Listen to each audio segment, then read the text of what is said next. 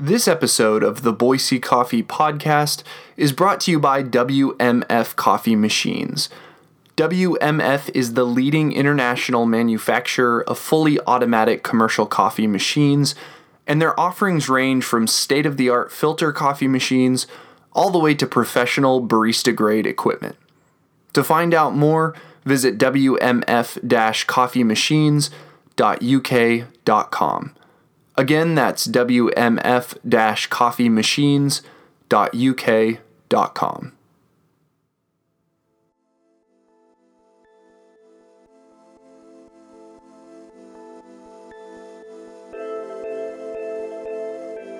There's nothing quite like relaxing in a coffee shop and enjoying a latte or drip coffee on a lazy Saturday.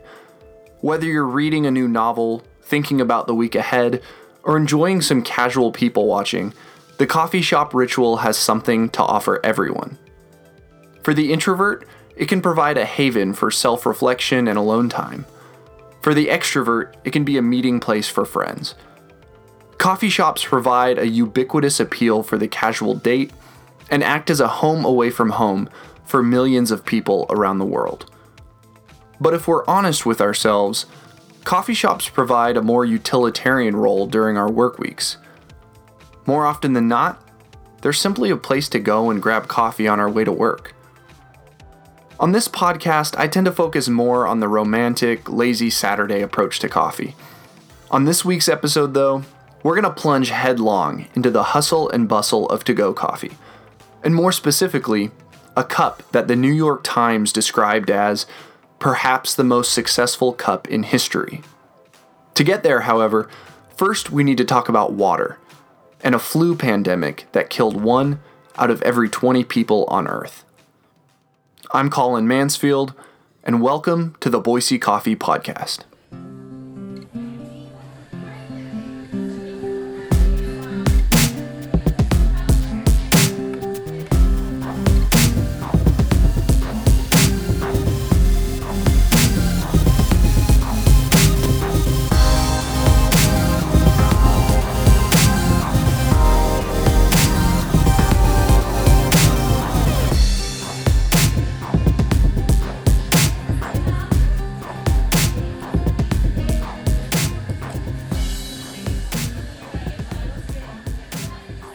In the late 19th century and early 20th century, America entered into a period now known as the Progressive Era. During this time, many Americans saw the government and big business as corrupt, and they sought reform. One of the byproducts of this era was prohibition. Born out of a desire to break up the political power of local bosses based in bars, combined with influential Protestant ministers and their congregations, organizations like the Anti Saloon League sprang up across the US. This movement wasn't unique to the US, though, although banning alcohol nationwide was. Temperance, the social movement against the consumption of alcohol, had been around as early as 1820 and had taken various shapes and forms, not only in the US, but in England, New Zealand, and Australia as well. One of the ways that subscribers to the temperance movement provided an alternative to alcohol was through communal water fountains and temperance wagons. The water fountains were a stationary way to help quench the thirst of would be drunks, while the wagons provided a mobile solution that could travel bar to bar. Folks that were trying to stay away from the dangers of alcohol could climb aboard. If they succumbed to temptation, well, that's where the term off the wagon came from. All of this water sharing was usually done with a communal cup or mug. That's fine, unless, of course, you know about germs. Not a lot of people did in the early 20th century, but word started to get around because of people like Lawrence Luellen, a Boston lawyer and inventor. He had an idea that was in direct opposition to the thrifty culture of lower and middle class America at the time. He suggested that instead of sharing one cup, each person could have their own disposable cup. He invented a primitive paper cup, which he called the Health Cup. Five years later, however, he changed the name to that of a popular line of toys, Dixie Dolls. And thus, Dixie Cups were born. In 1918, the Spanish flu swept in, and it turned into one of the deadliest natural disasters in human history. It infected 500 million people across the world, roughly one third of the world population, and resulted in the deaths of anywhere between 50 million and 100 million people. Most influenza breakouts were known to kill juvenile, elderly, or already weakened patients. The Spanish flu, on the other hand, killed seemingly healthy young adults. In fact, more US soldiers died from the flu after returning from war than were killed in battle. The Spanish flu didn't let up until the summer of 1919, and by then, being a hypochondriac was the norm.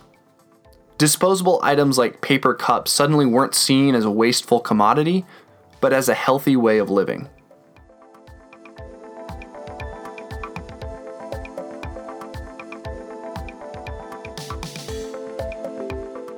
The transition from drinking water out of disposable cups to drinking coffee from to go cups was completely natural. In 1933, the first patent for handles to attach to paper cups was filed, and three years later, a cup with handles was invented to mimic mugs. By the 1950s, patents were being filed for paper cup lids, specifically designed with hot beverages like coffee in mind. And it makes sense. World War II era adults were drinking more coffee more often than we do today. Generic to go coffee cups were hitting the mainstream, but one thing they lacked was a sense of style. Laszlo Buch was born on September 20th, 1922, in Khust, Czechoslovakia, now Ukraine. His family was Jewish, and in World War II, both of his parents were killed by Nazis. Laszlo and his brother were survivors of Buchenwald and Auschwitz concentration camps.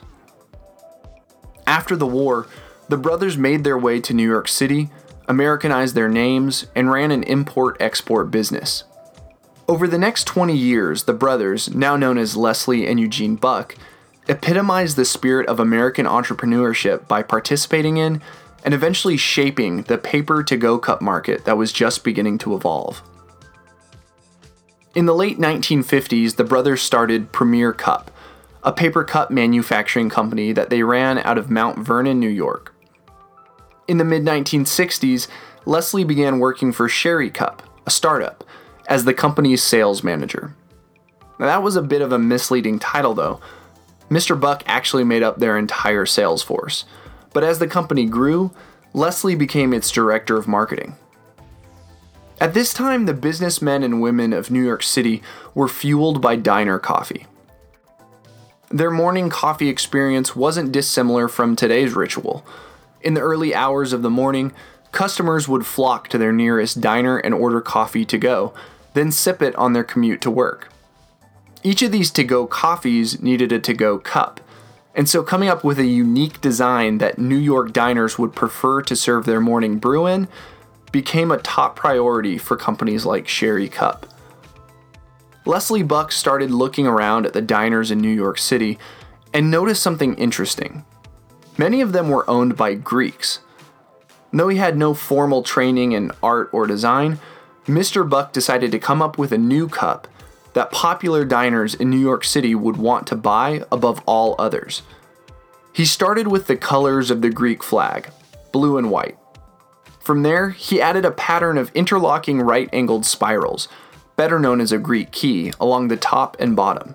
He placed a set of Grecian amphora vases along the sides, and in the middle, surrounded by a white plane and above a trio of steaming cups of coffee, he wrote a phrase in gold, Greek styled lettering We are happy to serve you. Leslie named the cup after the amphora vases that he used to decorate it, but in his Eastern European accent, it sounded more like Anthora.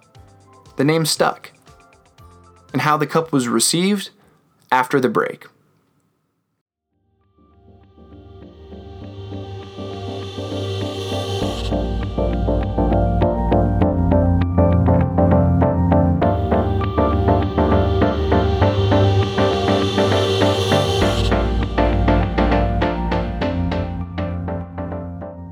This episode of the Boise Coffee Podcast is brought to you by WMF Coffee Machines. If you're like me and you're always looking for new coffee gear to try out, WMF offers a wide variety of accessories to take a look at. These include a heated cup rack, complete with four shelves and an illuminated back that lets you set the color, a paper cup dispenser that's perfect for your workplace or small gathering, and a mobile coffee station capable of handling both freshwater and wastewater. WMF doesn't stop there, however. Their website is complete with online coffee recipes. They break down classic espresso based beverages like the cappuccino and espresso macchiato into layman's terms, and they have a gallery of specialty drinks as well. These include the Mozart coffee, containing espresso, steamed milk, marzipan cream liqueur, and chocolate sauce, as well as the Sweet Coconut Dream, containing espresso, milk foam, batida de coco, and chocolate sauce. To check out all of WMF's accessories and their full list of coffee recipes, visit wmf coffeemachines.uk.com. Again, that's wmf coffeemachines.uk.com.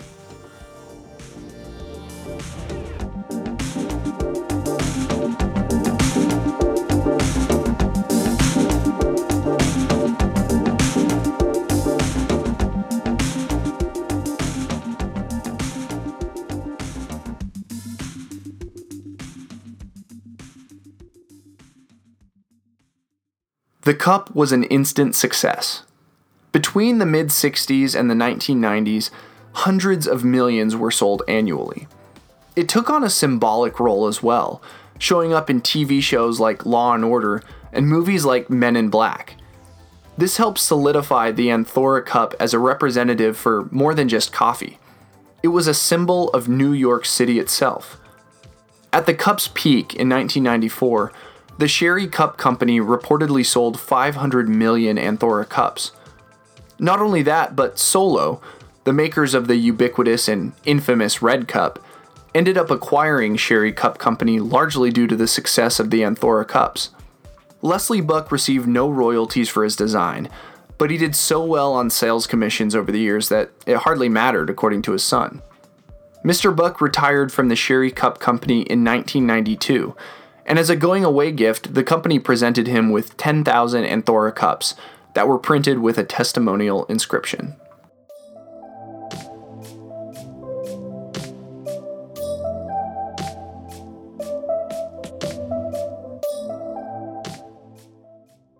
Since the 1990s, demand for the cups has waned. In 2005, a solo spokeswoman told the New York Times that Anthora cup sales had dipped down to 200 million that year. By 2007, the cup was considered an endangered artifact. The reasons for the decline are likely tied to the 1994 arrival of Starbucks in New York City. They became the go to morning coffee destination for many New Yorkers, causing diners to try and compete with trendier cup designs. 9 11 likely played a role as well. Following the terrorism attack, many restaurants began offering patriotic and flag themed cups. In 2014, John Tremaglia, a representative for Dart Container Sales Company, the company that had acquired Solo years earlier, set out to find an Anthora cup to be displayed in a New York Historical Society exhibit titled A Brief History of New York Selections from a History of New York in 101 Objects. His search led him to an online store called New York First Company, and he discovered something fascinating. The cup was living on.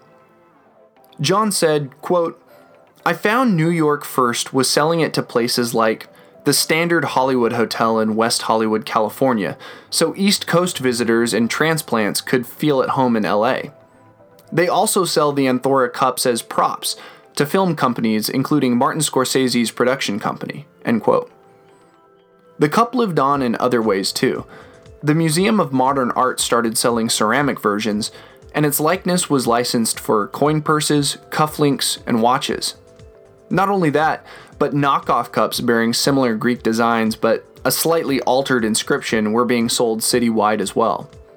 Quote, it seemed clear that with so many knockoff Greek prints based on the Anthora design from our competitors in the New York market, there was an opportunity for us to get back in the game with the original design. End quote. That's John Tremaglia again. After a nine year hiatus from regular circulation, Dart Container Sales Company brought it back. Starting in July 2015, the Anthora Cup returned as a regular stock item in the New York City market.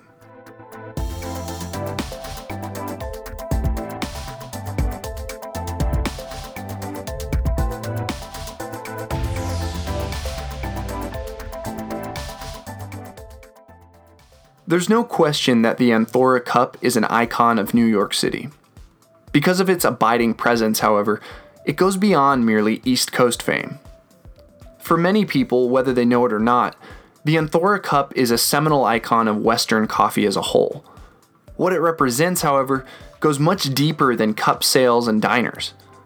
The Anthora Cup stands for the efforts of a man looking to rebuild. It symbolizes rebirth, in more ways than one and what can be achieved at the intersection of hard work, tenacity, and a little luck. In many ways, it represents the American dream. Thanks for listening to the Boise Coffee Podcast. I'm your host, Colin Mansfield, and I'm excited to announce that next week I'll be traveling to Italy for a much needed vacation and to celebrate my first wedding anniversary with my wife. The next episode will air in three weeks, and my wife and I are going to sit down together and record our thoughts on Italian coffee. I'm excited to share our experiences in the place best known for espresso. If you'd like to listen to other episodes of the podcast, you can find them on iTunes, Stitcher, SoundCloud, and my blog, boisecoffee.org. If you'd like to get in touch with me, you can hit me up on Twitter. My handle is at Boise Coffee. Thanks for listening, and I'll talk to you again in three weeks from beautiful Rome. Tchau.